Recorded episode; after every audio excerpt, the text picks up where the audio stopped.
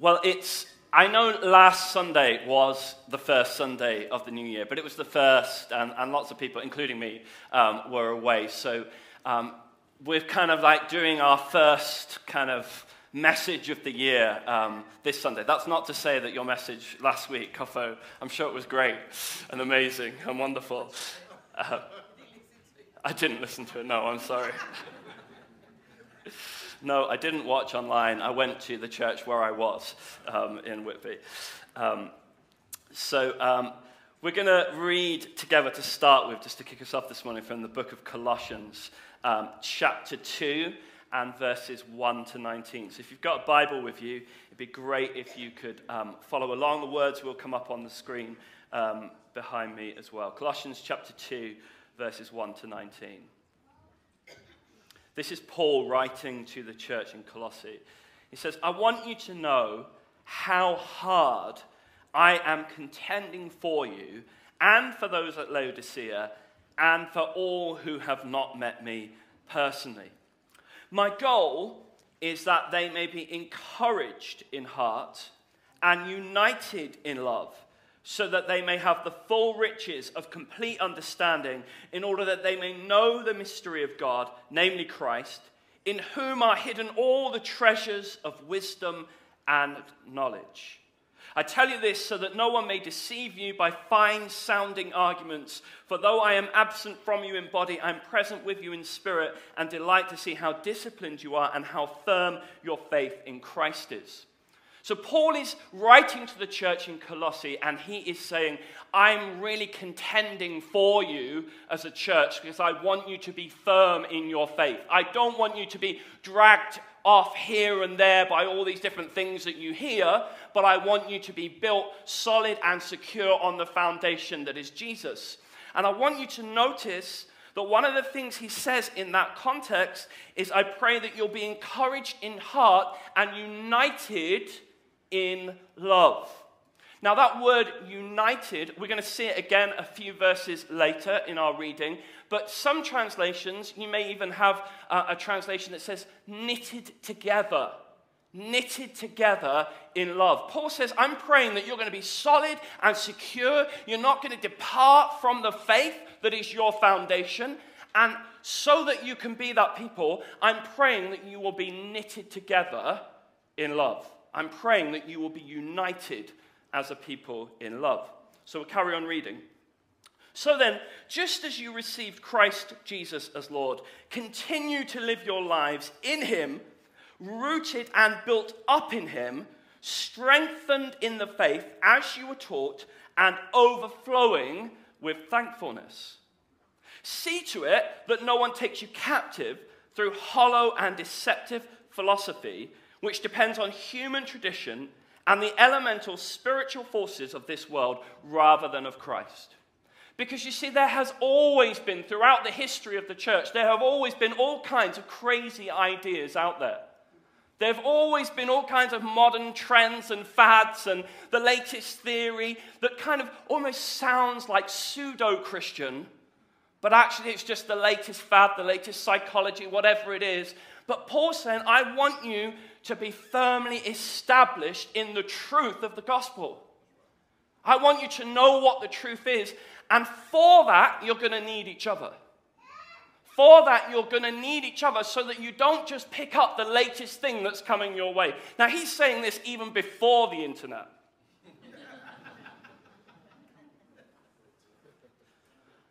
Verse 9 For in Christ all the fullness of the deity lives in bodily form. And in Christ you have been brought to fullness. He is the head over every power and authority. In him you were also circumcised with a circumcision not performed by human hands. Your whole self, ruled by the flesh, was put off when you were circumcised by Christ, having been buried with him in baptism, in which you were also raised with him through your faith in the working of God who raised him from the dead. Now, we don't have time to spend lots of time on this right now, but if you are visiting us today, this is like the heart of the Christian message that we can begin a new life in Jesus Christ. That the life we used to live, that was all basically centered on ourselves, can be put off. Even though you may have tried, you may have tried a million times to be a better person, to do better things, to, to act more like you think you should. And, and you'll know it's really, really hard. And we always end up failing. But what the amazing truth of the Christian message is, is that God can take away that old self. And He can make you a new person. And it doesn't mean you never get anything wrong ever again. But at your core, you have become a new person and you keep on being renewed until you get to go and spend eternity with Him, perfect in His presence. It's amazing. In verse 13, then he says, When you were dead in your sins and in the uncircumcision of your flesh, that is to say, your old self hadn't been cut away, God made you alive with Christ. He forgave us all our sins. How amazing is that? He forgave us all of our sins, having cancelled the charge of our legal indebtedness which stood against us and condemned us. He has taken it away, nailing it to the cross. And having disarmed the powers and authorities, he made a public spectacle of them, triumphing over them by the cross. So, what Paul's doing here is he's bringing us back to what really matters. He's saying all these crazy teachings are coming your way as a community, but actually, what matters is Jesus and the cross, and that He gave His life for you so that your old life could be done away with, so that you could become a new person in Him, and so that you could have a perfect eternity, a wonderful future in relationship with God. I want you to be knitted together in love. I want you to be bound together as a community, united in love, so that you don't depart, so that you don't get sucked off by all these wonderful, new, and crazy ideas, but so that you remain true to the heart of the gospel that Jesus loved you so much that he gave his life on a cross, that all your sin, all your rebellion, all your rejection of God could be forgiven and done away with, and you could have a perfect relationship with God. What verse did I get to? 16. 15. And having disarmed the powers, I've read that one. 16. Therefore, therefore, do not let anyone judge you by what you eat or drink or with regard to a religious festival. Don't let the religious police put you down. Do not let the people who are all about appearances and are feeling bad about their own failures in private and therefore start judging your behaviors in public because they can't deal with their own stuff going on in private. That's basically what the Pharisees did. They knew they couldn't live up to God's standard, so they put on a show. And actually, it's very easy for us to judge the Pharisees, but we can end up in that same trap. He says, Don't let anyone judge you by what you eat or drink, or regard to a religious festival, a new moon celebration, or a Sabbath day. These are a shadow of the things that were to come. The reality, however, is found in Christ. Do not let anyone who delights in false humility and the worship of angels disqualify you. Such a person also goes into great detail about what they've seen. They're puffed up with idle notions by their unspiritual minds. They have lost connection with the head. They have lost connection. They're full of great ideas. They're full of fine sounding arguments and theories, and it all sounds theoretically really great, but there is no genuine connection going on with the head. They can talk a good talk, they can put on a good show, but they have lost connection with the head, from whom the whole body, supported and held together. Do you remember I said we're going to see that word knitted together again? That word there, held together, same word as united in love earlier on in the passage. Knitted together. So they have lost connection with the head from whom the whole body, to whom the whole body knitted together is connected. From whom the whole body, supported and held together by its ligaments and sinews, grows as God causes it to grow. It's very simple, my friends.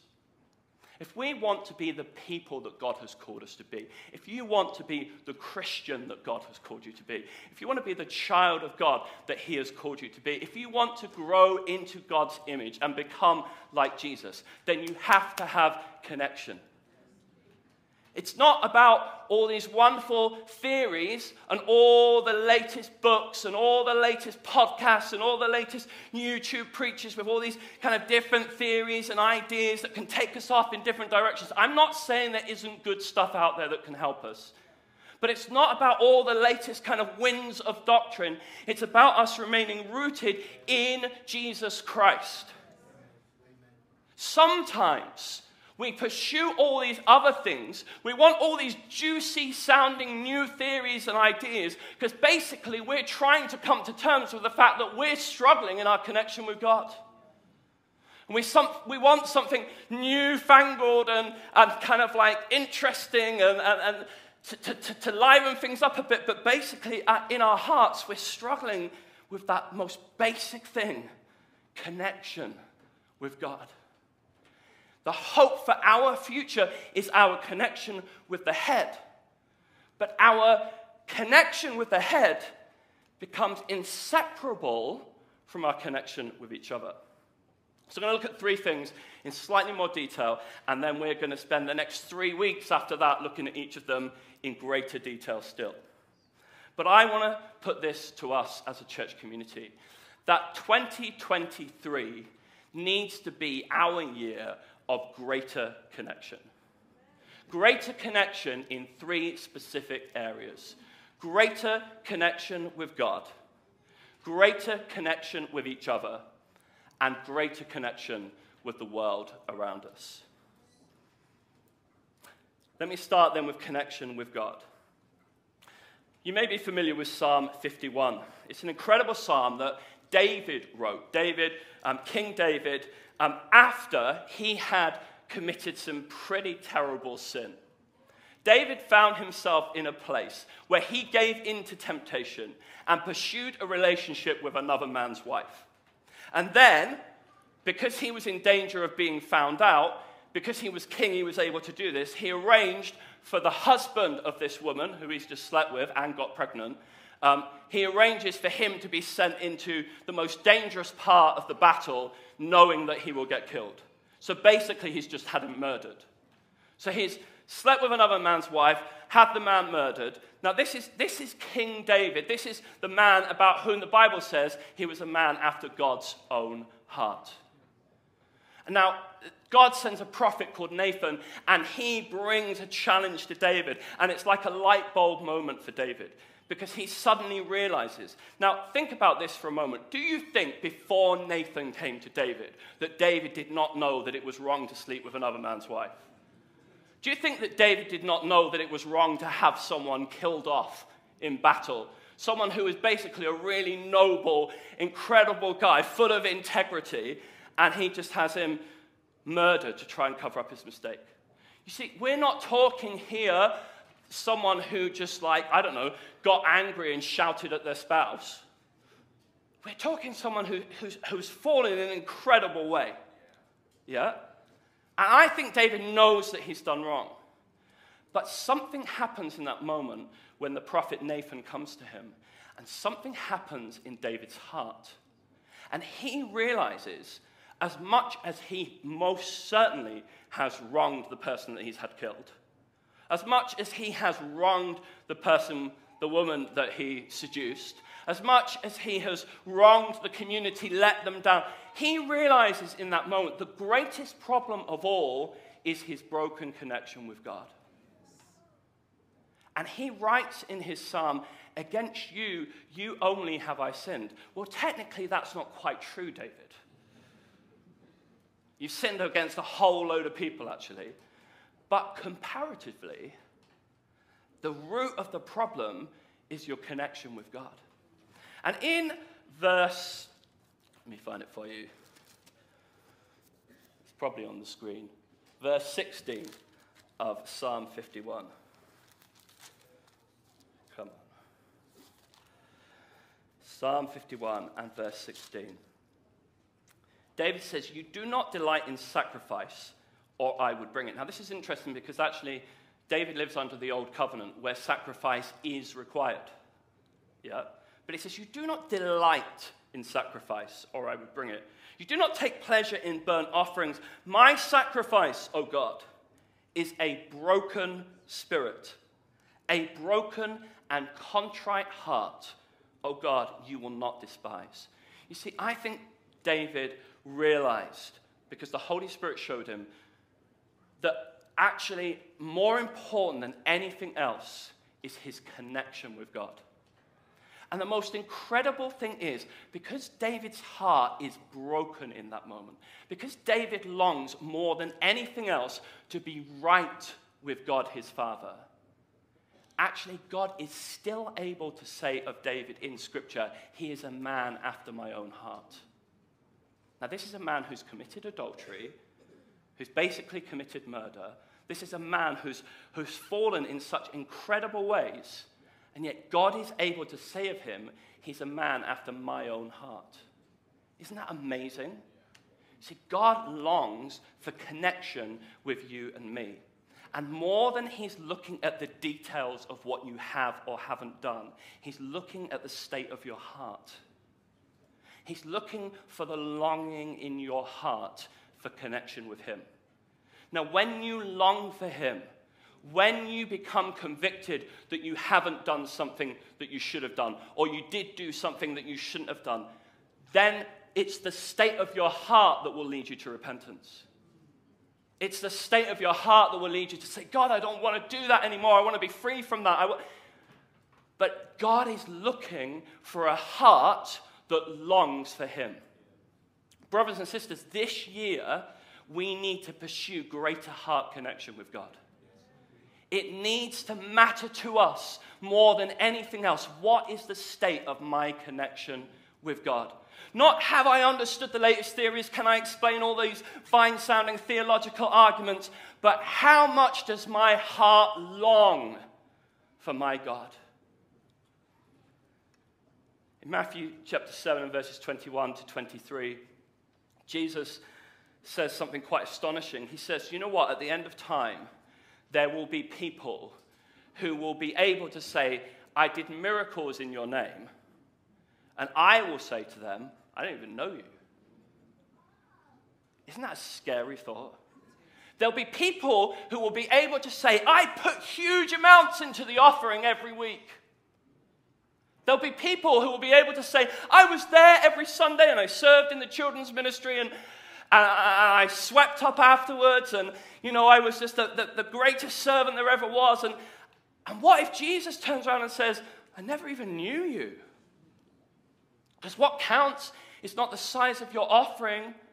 What counts is not the actions that you perform. What counts is not your performance in front of other people. What counts is your heart connection with God.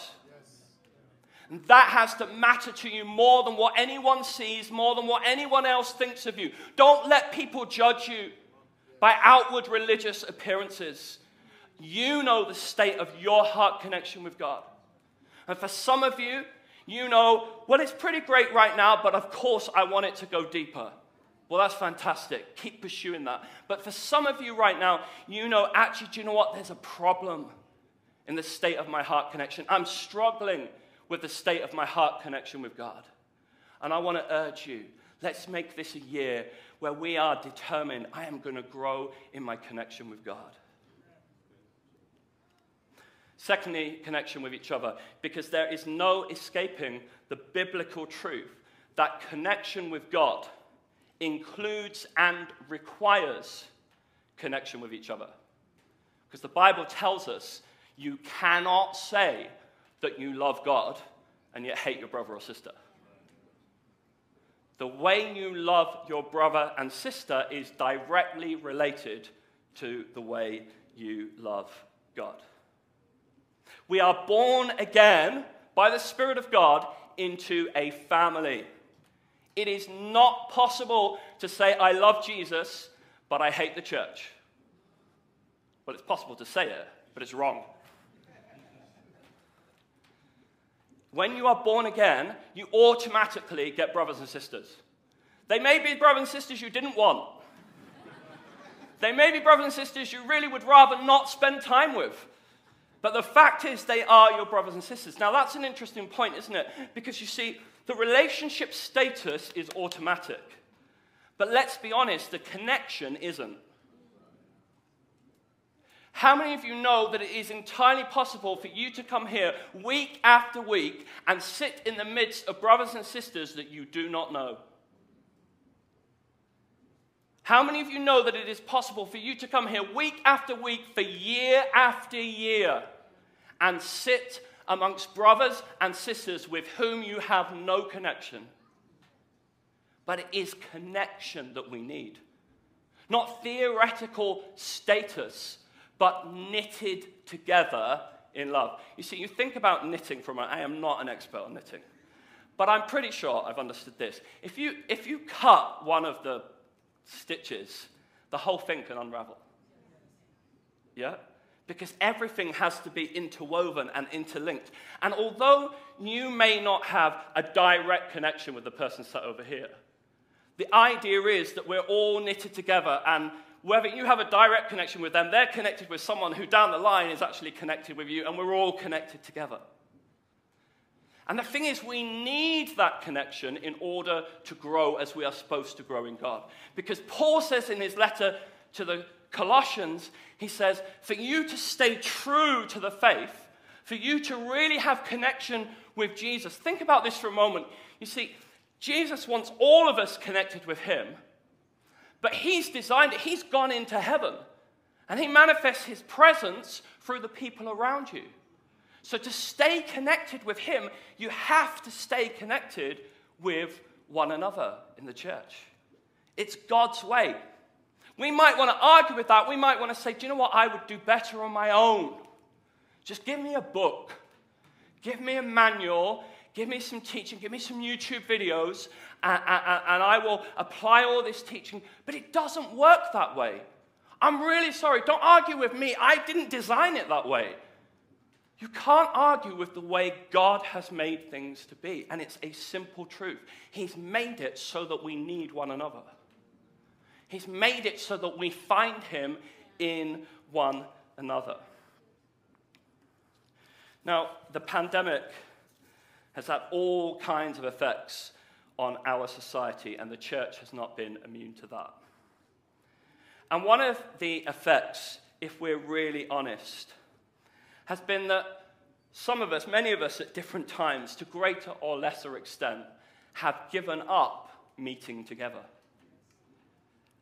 We've seen it happen, and it's not been, it's not been unique to us as a church community. Other church communities have struggled with this as well but we've seen those who perhaps once would be hungry and excited and eager to be with the church community every week, who basically you'd have to kind of gouge their eyes out before they'd, they'd be away. Suddenly it's like, well, do you know what? It's raining today.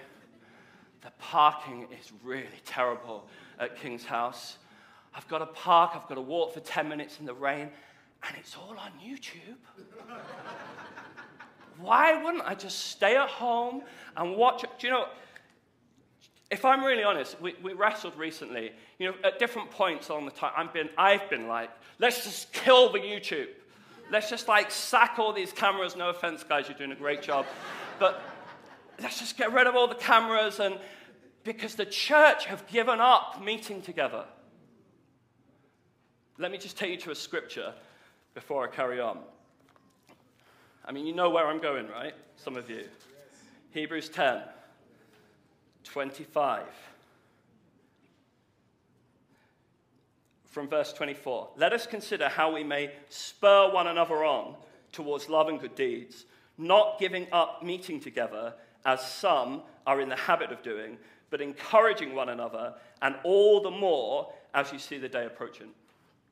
Listen, I'm really glad that we can provide. The reason we are not killing the YouTube feed is there are some people who are too ill to be amongst us, who are housebound for whatever reason, or perhaps there are some people who have been connected with us as a church family who are now in other contexts and they are connecting with their own church family in a new place, but they still want to maintain some connection with us. And we are happy to provide that facility. We're glad that for those people that are not able, physically not able to be with us, that we're able to enable that. But let's be really honest those people know they're getting a lesser connection because they're experiencing a one way connection.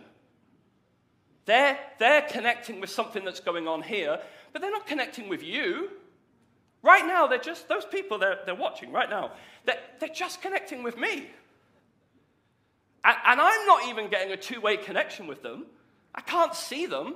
I can't talk to them. I can't know how they're doing. It's not the kind of connection. It, it's great. It's better than nothing. It's great that we're able to provide that. But when there is something that God says, this will do you more good and make you more connected with me and help you to be more firmly rooted and established in me and make you more likely to grow to become who you are in me, why would we give that up for the sake of convenience? Because we've already been once or twice this month, and that's a lot these days, right? It used to be that you wouldn't think, you wouldn't imagine missing being with the people of God. Or our connect groups. Now, I know for some of you, I know it can be, you know, if you've got work and everyone's coming from different places, and, and maybe, the, maybe it does work better to be on Zoom for your Bible study on a certain night of the week, but don't let that be the only time that you connect. We need, you see, think about the incarnation. Jesus could have sent a message. I know he didn't have YouTube. I know he didn't have email. But God seemed to do all right with sending the scriptures. So he could have just sent another book of the Bible. He could have just sent another message. But for God, it was important that he would come and be with us in the flesh. God seems to like in person. That is the very heart, fundamental truth of our gospel. He's an in person God.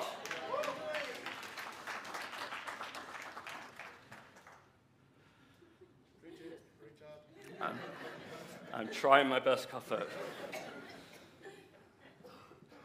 Greater connection with God, greater connection with one another.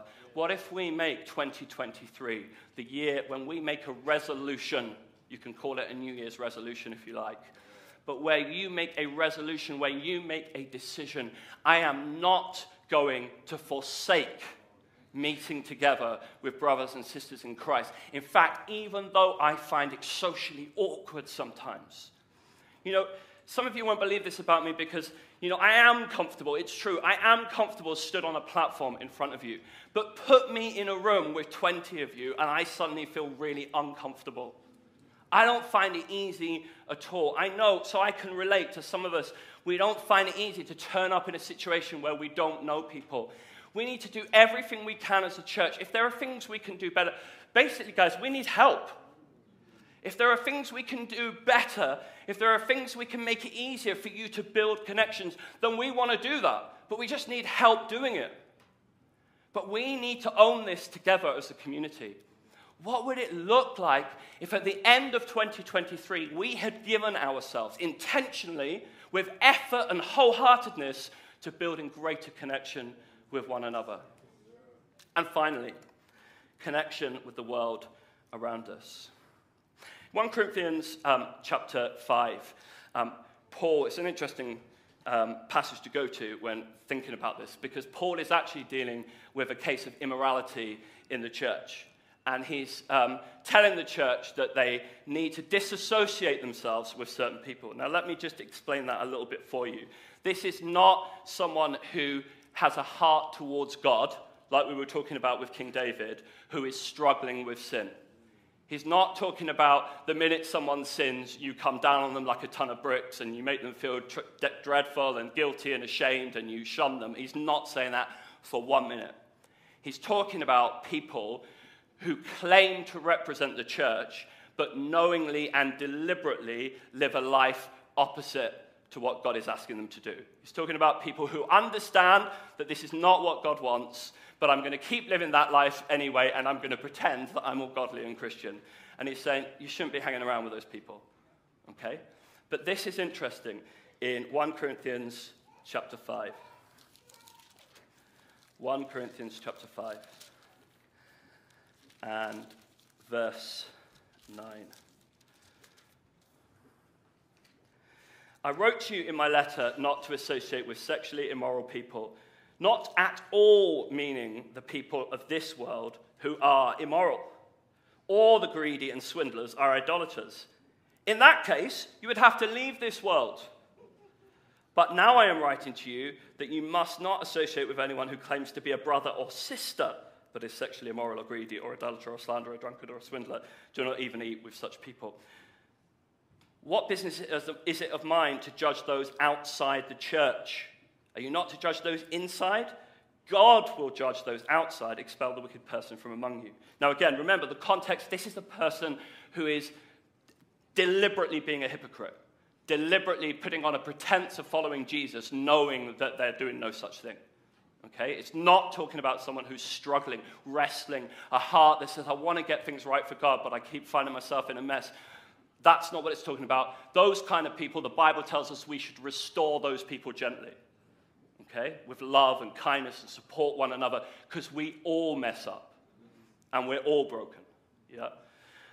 But what, what's interesting, the reason I read this passage is because Paul says, How ridiculous to think that you wouldn't have anything to do with people in the world. Because actually, then you'd have to leave the world. So you cannot have the same kind of fellowship with people in the world. You cannot share the life of Christ with someone in the world in the way that you can share the life of Christ with someone in the church. Think about breaking bread together and all that's supposed to represent how you share the life of Christ with one another. That makes sense? Yeah? So there's a fellowship with a fellow believer that is different to what you can have. But we are supposed to have loving friendships with people in the world.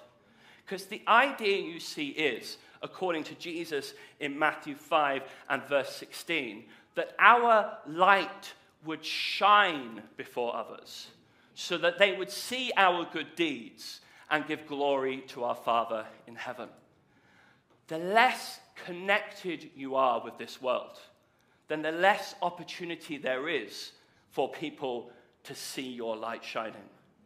It's true that you can be an amazing witness by the way you say thank you to the bus driver. Yeah? It's true that you can be amazing witness by the way when you sit on the bus, I don't know, you sit politely and you don't put your feet on the seats. But it's fairly limited, isn't it? On a bus journey with strangers, how much you can witness to the gospel. And maybe you're one of those people who's always got a tract and you start a conversation and you lead the person on the bus next to you to Jesus before they reach their stop. Glory, hallelujah. You arrange for them to be baptized and brought into the church. And um, you've been doing that so much. We've not met any of the people you've brought yet, um, but they must be here. That's amazing. That's fantastic. But actually, for most of us, that doesn't happen for most of us, our witness is with those we're connected to. For most of us, our witness is it's with the people that you work alongside. It's with the people in whose street you also happen to live. Because God knew what He was doing when He sent you there to live amongst them. We need to build connections in the world with people around us. It's not the same kind of fellowship. I know sometimes the Holy Spirit needs to challenge some of us that we're being more influenced by the people we're hanging out with in the world than they are being influenced by us. That's another thing. And listen to the Holy Spirit on that. But nevertheless, we cannot just put up our drawbridge and be disconnected from the world around us. And that's why things like the warm welcome room or whatever else it is that God leads us to do together this year become very important for us because we must build greater connection. It should not be that the people in this city and in this local area are totally unaware that King's Church even exists here. If you took us away as King's Church, and in five years' time, nothing was any different to if we'd been here all that time, then that's a pretty sad indictment on us as a church community. We have to be connected in the world in which we exist and in which we live together as a community of God's people. So, my challenge to us is this in 2023, would we invest ourselves in greater connection with God? Would that be more important to us than anything else? Would we invest ourselves in greater connection with one another as brothers and sisters in Christ? Knowing that although the truth is we are brothers and sisters, sometimes, sometimes we haven't done the best job of building true connections with one another. Knowing that just hearing preaching is not connection. Turning up at events is not connection. But actually, it's going to take me sometimes making myself feel uncomfortable. It's going to make me sometimes risking myself being hurt because I might feel rejected. I might feel frustrated. But what I say, what I resolve right now, the stakes are too high. The stakes are too high for me not to give myself to this. Would I build greater connection with the church?